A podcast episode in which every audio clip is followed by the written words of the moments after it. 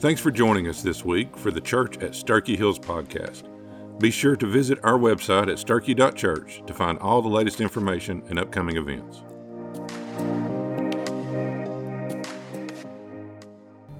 Amen. How about that for an opportunity to worship? Amen. Well, we're going to dive into a new thing that often the church is remiss in, in teaching about and, and speaking and preaching about. And that is a certainty for some and a question for others. And that is the reality of a place called heaven. And often you'll hear people preach about hell because uh, Jesus spoke more about hell than he did heaven. And nobody really wants to go to heaven. If they, if they act like they do, they really uh, have some psychological issues.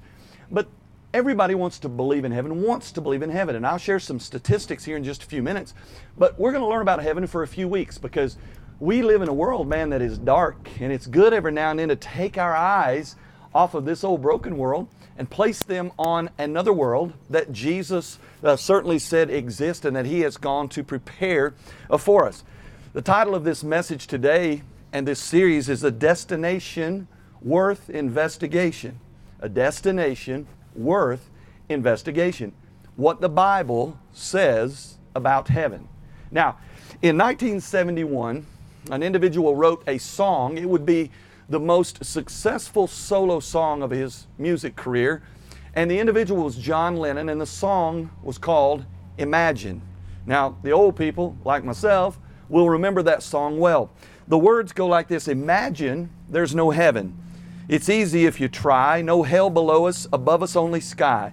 Imagine all the people living for today. And then it goes on, it says, Imagine there's no countries. It isn't hard to do, nothing to kill or die for, no religion too.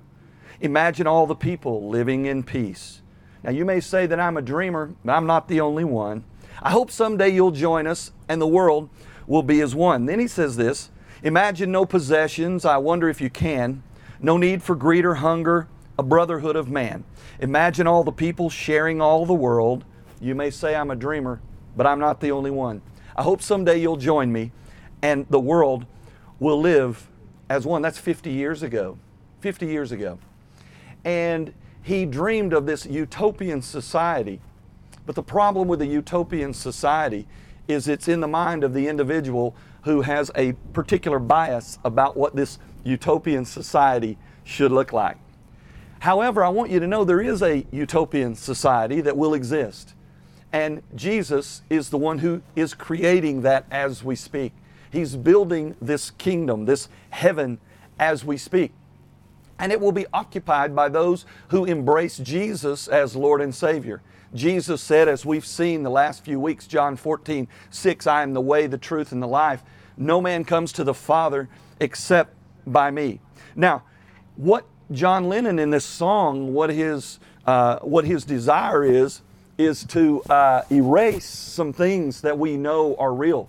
And he says, imagine it. Well, it, it does take an imagination to think about a, a time and a place where heaven and hell doesn't exist. It does take an imagination to do that because heaven and hell do exist according to the infallible, inerrant, timeless Word of God. And so once we move past the idea of imagining its non existence, then we can realize that it really does exist. Now, about nine years after this song, John Lennon would find out the reality of heaven and hell. Because about nine years after the song was written, he lived in New York and, and he was worth, which is funny that he would write this song, his estimated net worth at, at, at his murder was $600 million. And if he was so excited about no possessions, I don't know why he had so many. But he would die, he would be brutally murdered in the streets of New York about nine years after he wrote this song. So John Lennon would have realized at that point there is a real heaven and a real hell. And, and if we could communicate to John Lennon today, we'd say, we could say, John, listen, you, you, what you thought of our world here uh, 50 years later, 40 years later, is, is much more like what you dreamed of. People who, who uh, try to erase heaven and hell. People who are Marxists and socialists who want to embrace a one world, a culture where everybody is the same. But this utopian society will never exist developed and articulated from the mind and the heart of mankind. It only exists when God says it exists. And He tells us about the moment and about the time when it will exist. Now, in the same time frame when this song called Imagine, a song trying to erase heaven and hell, was written, another song hit the market and and it was excited about living like hell and heading to hell. Some of you may remember in 1979 an individual named Bon Scott. If you have heard the name Bon Scott, blow your horn. I'm glad everybody didn't blow your horn. All right? That was the lead singer for ACDC. Bon Scott and his, and his band wrote a song called Highway to Hell. His song was not quite as uh, sweet and pleasant as imagined. His song would, would sound like this Imagine, excuse me, living easy, living free. Season ticket on a one way ride. Asking nothing, leave me be, taking everything in my stride. Don't need reason and don't need rhyme. Ain't nothing I'd rather do. Going down, it's party time. My friends are going to be there too. Then he goes on, he says, I'm on a highway to hell. On a highway to hell. Highway to hell, I'm on a highway to hell. Then he goes to verse 2 no stop signs and no speed limits. Nobody's going to slow me down. Like a wheel, going to spin it. Nobody's going to mess me around. Hey, Satan, I'm paying my dues, playing in a rocking band. Hey, Mama, look at me. I'm on the way to the promised land. So here is a band. Here's a song that doesn't try to erase heaven and hell. They make fun of the place called hell and are excited about living that way, headed in that direction. Well, just like John Lennon, a short time after this song, for him, about a year after this song was released and made them millions of dollars, Bon Scott would be found in a car totally wasted on alcohol, dead, either from choking on his own vomit or freezing to death. And so often, when people embrace the idea and move away from God's original intent and the truth of His Word, they gradually decline into a place where they never intended to go. And so, even today, we live in a world, you know, that screams for this perfect utopian existence. This place where there's peace and equality and everything is as it should be. But the truth is, it won't be, not because we don't desire it to be, it won't be because it cannot be, because this world is not broken, this world is not racist, this world is not uh, economically separated or socially separated because of, of our desire to make it better. It's all broken because this world has a condition bigger than an attitude change, bigger than a mindset change. This world is broken because in Genesis 3, mankind and all of creation fell. And when it fell, under the sin curse. It fell far and it landed hard and it's still broken. But now listen, even in the midst of the broken condition, there's still something within us that longs for something better, that, that, that desires and hopes and dreams of something good. In Ecclesiastes chapter 3, verse 11, it says, He, God, has made everything appropriate in its time. And God also set eternity in their heart. You see, there's something in you that God placed in you that thinks and ponders about the future, about what's out there on the other side. In Romans chapter 8, verse 22, it says, We know that the whole creation has been groaning, as in pains of childbirth, right up to the present time. Scripture is saying that when the earth fell, even nature groans for restoration. Even the birds chirp for restoration. All of creation longs to be healed and unbroken. Now, that's the beauty of this mini series that we're launching into. Because heaven is that. Heaven is complete redemption and restoration, not just of us as individuals, but of all of creation. I mean, the whole world, the animal kingdom, the, the, the, the, nature itself, the weather, all will be redeemed and restored. And we're going to see that over the next few weeks. So, church, it's important that we know what we believe. It's important that we know what we believe is based on biblical truth. Because there's a lot of ideas conjured up out there about what heaven is. And we need to know what God has to say about it. Now, if if if we're going to understand our eternal destination options, then we need to ask someone who knows. If I want to know what some place is like, uh, we have guests here who have homes, have a home here in Tennessee and also in Texas. We have guests here today who are coming from California and are moving to Tennessee. If I want to know about California, I would be well served to talk to my friends from California. If I want to know about Texas, I would be well served to talk to somebody who has lived in Texas. If I want to know something about heaven, it would be good for me to listen to someone who has lived in heaven. That person is Jesus. And Jesus has much to say about heaven. And so that's what we'll be looking at over the next few weeks. Now, there's much we don't know about heaven because God hasn't told us.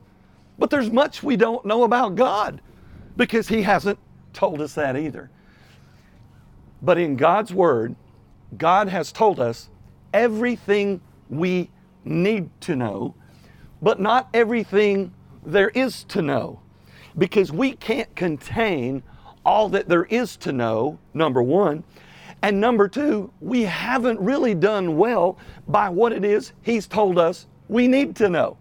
And so, as we look in God's Word to understand about heaven, it's important that we listen closely to what He says because that's all that really matters when it comes to the idea of heaven or any other conversation or topic we would like to discuss. Now, the world, our world, America, wants to believe in heaven. They, they still want to believe in heaven. Now, the last Gallup poll, Gallup is a polling organization, and, and in 2004, they surveyed America to find out what we, America, believe about heaven. It was in 2004, and I would venture to say these numbers have moved since that time, but the last numbers are this. In 2004, the question was Do you believe in heaven? 81% of those surveyed believed in heaven. 8% were unsure, and 11% do not believe in heaven. Now, out of those, it breaks down like this 98% of those who attend worship weekly believed in heaven. Those regular attenders, 89% believed. And for non churchgoers, only 64% believed. Now, I'll make a point right here, and I want to, I want to honor you, and I want to encourage you. I've had conversations this week, three different pastors whose attendance in their church through this pandemic has hovered around 40 or 50% in attendance, no matter what they did online, drive in, try to open up their doors. We run 80, 85% attendance. You all are so faithful coming and sitting in your cars. And, and God honors that. And He will bless you and your family because of that. Because you have demonstrated to God, I'm not letting a pandemic. I'm not letting a world crisis interfere with the one, my relationship with the one who holds the world in the palm of his hand. And attendance is significant. When you look at these numbers, you see them decline as we become less faithful coming together as God's people. Let's keep moving. 90% of Republicans believe in heaven, 82% of Democrats believe in heaven, 89% of non whites believe in heaven, 80% of the whites believe in heaven. And so, if you watch the news, you would agree it seems like nobody really believes in heaven or afterlife or, or God. It seems that way sometimes. But sometimes what we see on TV is not a picture of, of the greater whole. And so we have to be careful because if we're not, we become a little bit sidetracked. We find ourselves lost in the bushes or the weeds talking about things that may or may not even be a reality. So at the end of this series, my goal, and I think the goal of God, is for you as a believer in God, someone who has a relationship with God through Jesus, his son. I believe God would want you to be excited about heaven, to be encouraged by heaven, to know your future home and be familiar with it so much that you could encourage others through your conversations. So, why is it then that people, even in the surveys, don't accept God's word as a whole, but they choose to believe parts of it like heaven? Because the idea of heaven comforts and tempers the reality of something that we all face, and that's death. The idea of a better life after this life is comforting. You, you have to, do you agree with that? Blow your horn. It is. It is. And so we want to believe there's a heaven because we, in, in our being, we look around and we're like, there's no way when we die, we simply disappear into oblivion. There, there's no way we move into some non existent state because our soul, our spirit, our personality, our physical being, there's something bigger, something significant about our existence in this thing called life. And when the dust settles, we all realize, hope, hopefully you realize, that the mortality rate for human beings is 100%. We do not get out of here alive, right? Uh, it is a, death has a one to one ratio, okay? Everybody who lives dies. And it's real. And so we don't like that. You don't even like me reminding you of that, but it's real. And so at the end of the day, the thought of a heaven that's bigger and greater and more grand and majestic than even this world on its best day, in its best location, is there's something encouraging about that. And even for somebody who denies God, even for someone who denies Jesus as Lord and Savior. Even those accept heaven because many people think I'm a I'm badder. I'm gooder than I am badder. I am a better person than I am a worse person. I make more good decisions than I do bad decisions. And so a God who created everything surely would afford me someplace after this life, and I would deserve it because when you put my deeds in the scale, I am a good person at the core. So everybody wants to embrace the idea. Now, we've all heard probably about the Sunday school teacher teaching fourth grade, and, and the teacher says, who, who all in here would like to go to heaven? And everybody raised their hand, but there was one little boy. He didn't raise his hand, so the teacher asked him, Do, do you not want to go to heaven? He said, Well, yeah, but I thought you were getting up a load for now. And, and, and that's the way we are. We, we want to go to heaven, but we don't, don't necessarily want to go like right now. I, I can tell you how many conversations I've had when people will say, Yeah, man, I, I, I get excited about heaven. Yeah, it sure does change the way I look at this life, but it always lands like this. But I don't, I don't really want to go like today. You know, because we all feel like if we have one more day, we'll enjoy this life a bit more, and then heaven will come. I hope we get to a place where we anticipate and we are excited more about heaven than we are about this life that we live in.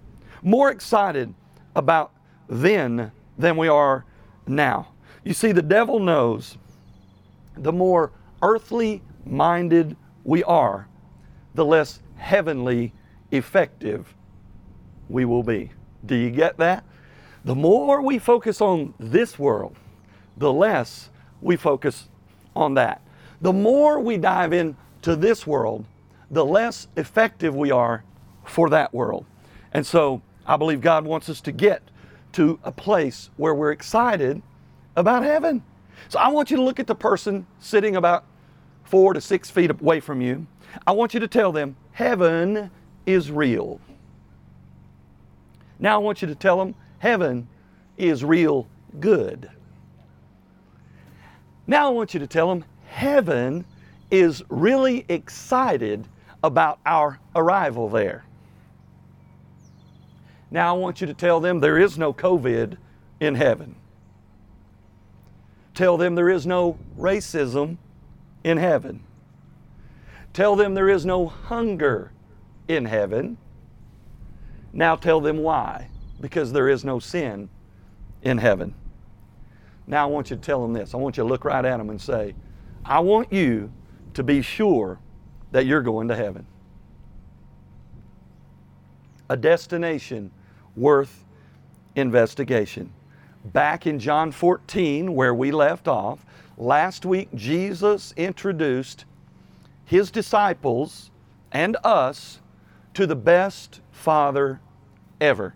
And Jesus said in John 14, He said, in this in their world, which was the, much more difficult than this world, in their world, on the night that that Judas would betray Jesus, on the night that Peter would deny Jesus three times, on the eve before Jesus would be brutally beaten, a crown of thorns placed on his brow, nailed to a tree, hung to die.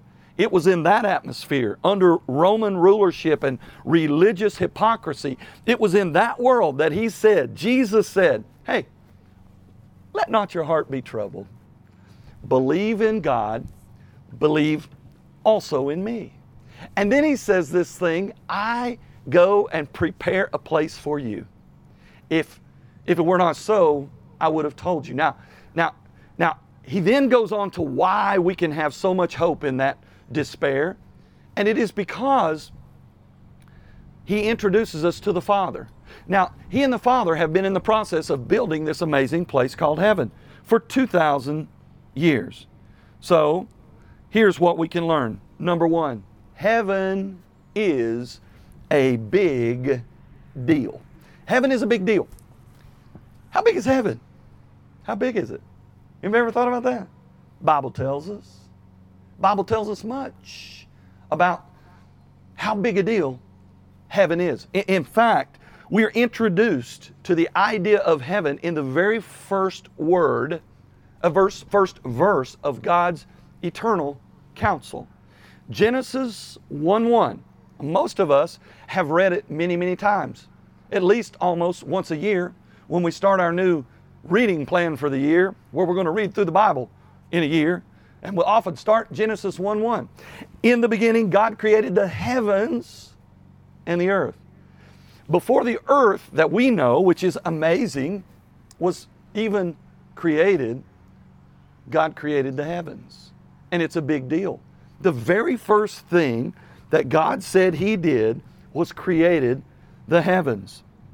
And so, I want you to know today, heaven currently has three very distinct parts. Heaven, number one. Heaven, number one, is the air we breathe. Heaven, number one, is the sky that the birds fly in.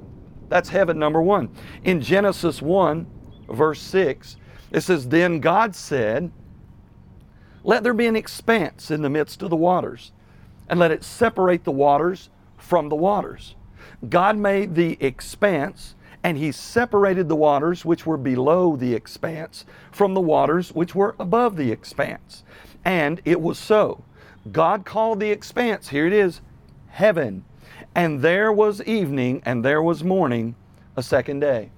So in Genesis 1 1, it says, In the beginning, God created the heavens, plural.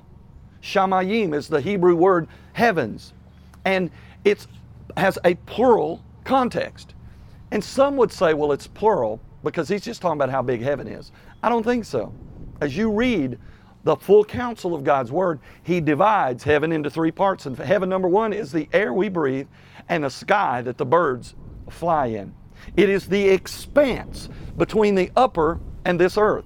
You see, when this earth was created, if we read it, we find out it was completely covered in water. It was void and dark, uh, and, and God separated the waters from the waters. Now, many believe that what God did is He took and built a liquid, a water canopy all around the globe. So you had the earth, which still contained some water, both within and on its surface. And now you had landmass exposed. Many believe that it was surrounded by a vapor or water canopy.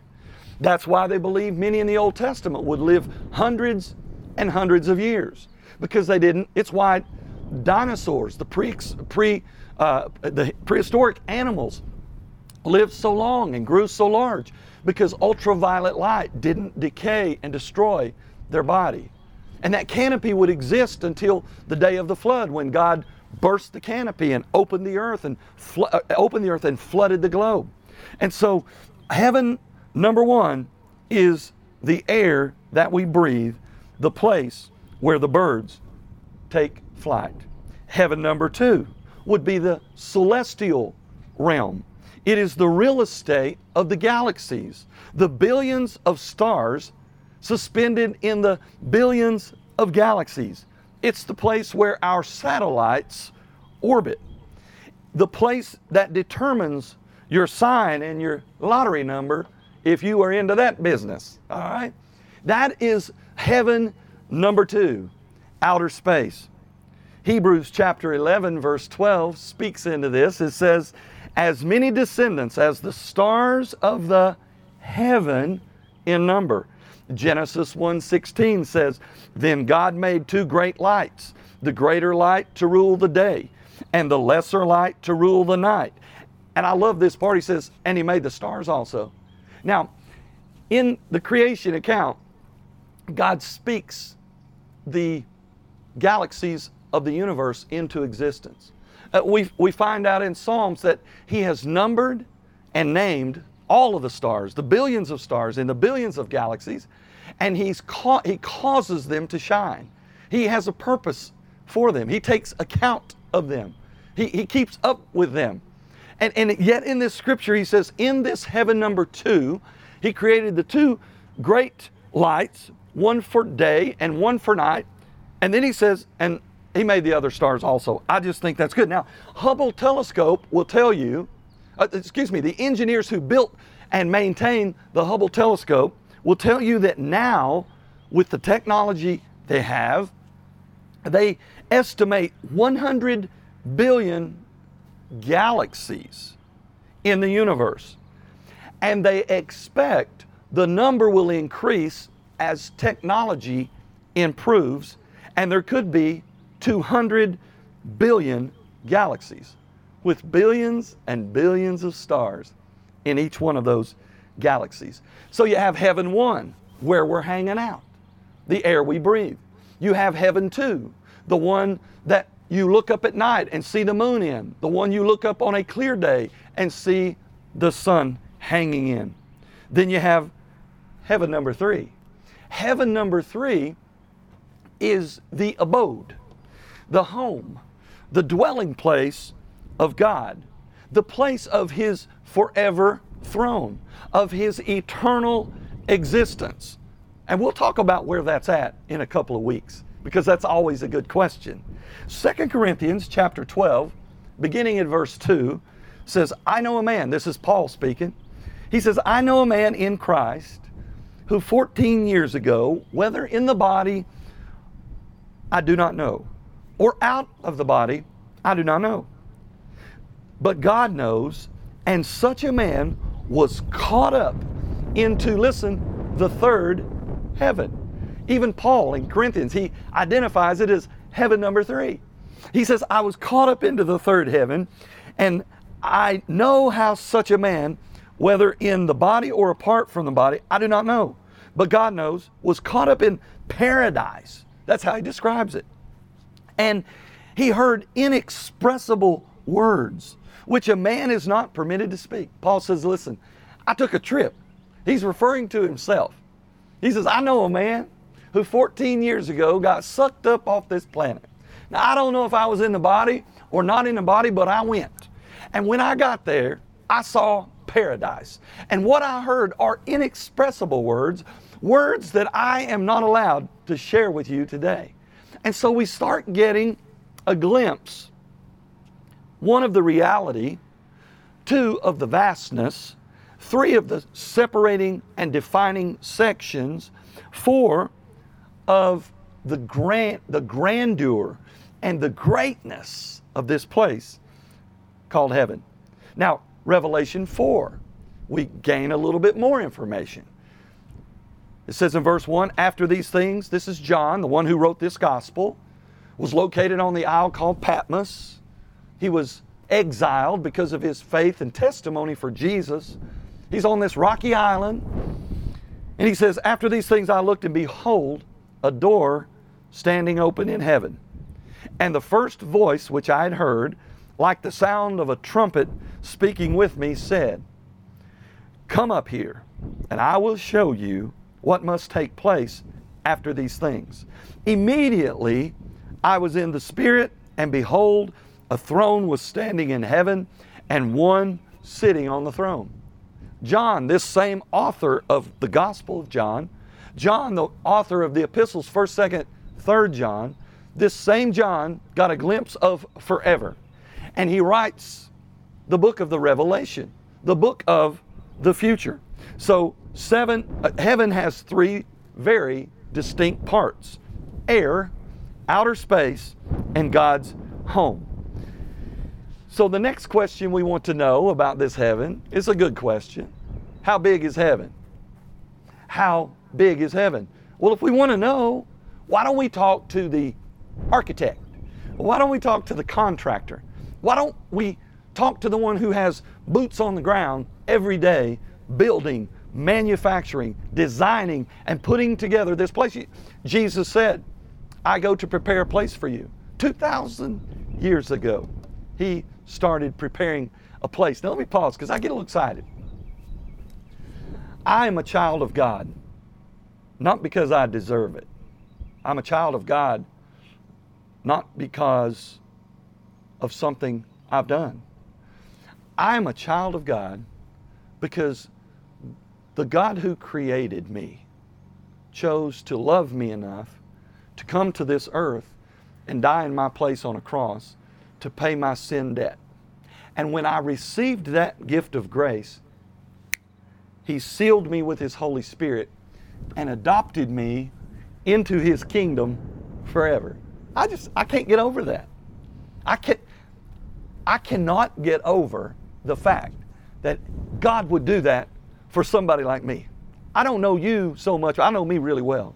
I can't imagine that God would love this man that much. So when he adopted me, he brought me into his kingdom as his own and 2,000 years ago, he began preparing a place designed just for me. Now, now if you're saved, he, he's got a place for you, but the place for you is not the same place that he's preparing for me. My place has my name on it. My place has my design in it.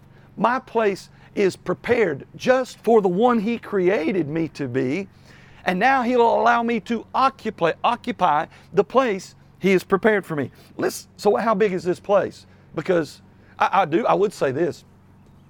It's not as big as some people think it needs to be, because there's a whole lot of people ain't going. And it's not because of me or you, it's because they've never embraced Jesus as Savior. So they don't have a place waiting for them. They've never been adopted into the kingdom. So, how big is it? How big does it need to be? Well, the Bible tells us in Revelation 21, this same John who wrote this gospel, Revelation 21, beginning in verse 15. John is still hearing from God, he's still seeing heaven. Jesus is still speaking to him. He says, The angel who spoke to me had a golden measuring rod with which to measure the city and its foundation, the stones and the wall. Now, the city is laid out as a square. I want you to listen. I want you to begin to let your mind see a picture of this. He says, Heaven is laid out like a square. In a minute, we'll find out it's actually a cube. He says it's laid out like a square, and the angel is going to measure it now. It says, The angel measured the city with the measuring rod, and it was 1,400 miles. Its length and width and height are equal. You got it? 1,400 miles long, wide, and tall. It's a heavenly cube. All right? Now, let's unpack that. So, he, excuse me, then he goes on, he says he also measured its wall. 144 cubits according to the measure, human measurement, which is also the angels. He, he says, I'm measuring it with angelic measurements, but it's the same measurements that you have on earth. Just so you know, he's not talking about some spiritual realm that doesn't exist. It is a physical realm with physical dimensions. So, how big is 1,400 miles by 1,400 miles? It's about 2 million square miles. 2 million square miles. How big is 2 million square miles? Well, just to get a picture of it, New York is about 305 square miles. Okay? New York has 10 million residents running around, wearing a mask, swinging a sign, carrying a TV, whatever they're doing in New York. Okay? Now, 10 million of them on 305 square miles. Heaven is about is about 2 million square miles, but it's not over. Because you could say, well, okay, 305 square miles, you divide 2 million by 305, multiply that times 10 million. That's about how many could live there, and it would feel like you living in New York. No, that's not what we're saying. Let's continue. If you'll remember, it's 1,400 miles tall. Okay? So the tallest building in the world is in Dubai, and it is 162 stories or floors. A 1,400 mile building will give you 660,000 floors. You start getting a picture of heaven, it's a really big deal. It's a really big deal. Verse, excuse me. So, so, so how many people can hang out in heaven? One mathematician did the work. And he suggests that a cube this size, 1,400 miles by 1,400 miles by 1,400 miles tall, it could host 20 billion residents, each having 75 acres of land and still allow room for parks and roads. Ain't that cool? Ain't that cool? so, some of you all dream of having a little property because now, like if you live in this subdivision over here, you purchase a postage stamp with a house sitting on it. Okay? I'm looking for a day when you don't even own the postage stamp. They just put your house on there. All right? And just tie them all together. And so people start saying, Yeah, I'd like to have a little land. Well, let me just go ahead and tell you, it ain't that good. Okay? Because if you got a little land, you got a lot of maintenance. All right? Now, here's what's cool. Let's just pr- suppose this mathematician is right, and your heaven includes 75 acres. It's 75 perfect, redeemed acres. There will be no thorns and thistles and weeds in that kingdom. It's a different kingdom. It's a different piece of property. It's a different home. It's a different place. And so we have a reason to be excited. Now, I just covered point one, and it's five after nine.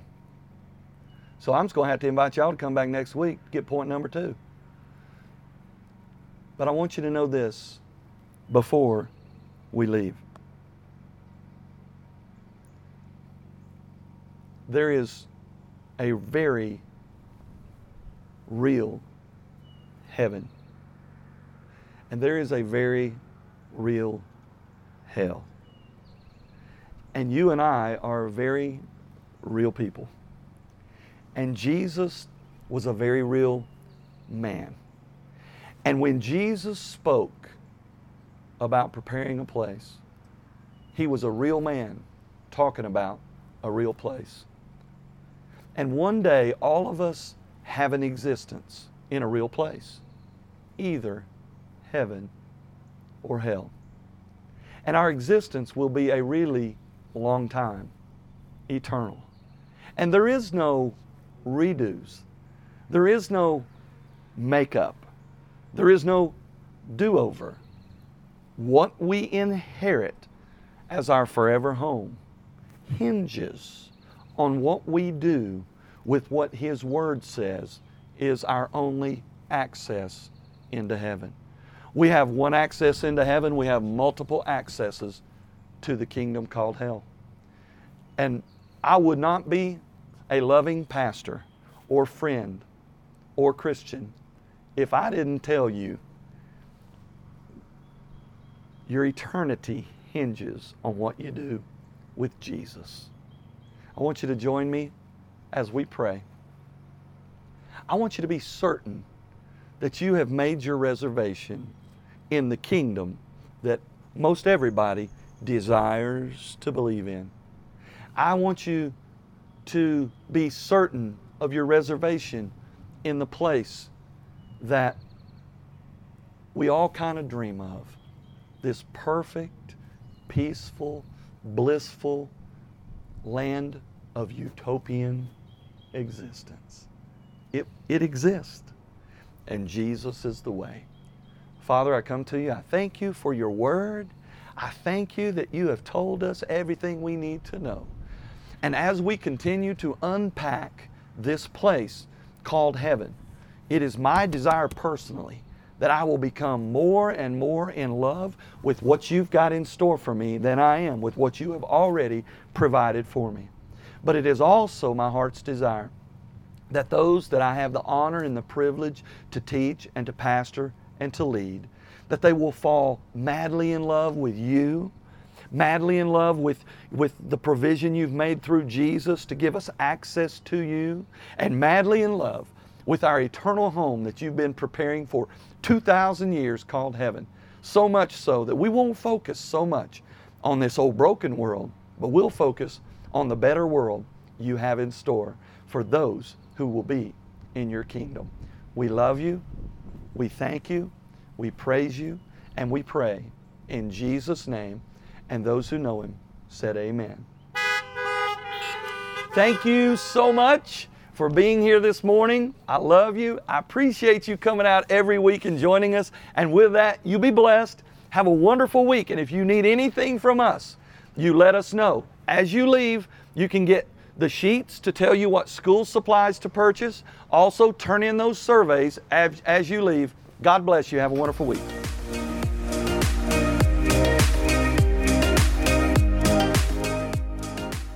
We hope that God spoke to you through this message. If you enjoyed the message, be sure to subscribe to our weekly podcast and visit our website at sturkey.church to find all the latest information and upcoming events. Be sure to join us again next week. Until then, may God bless you.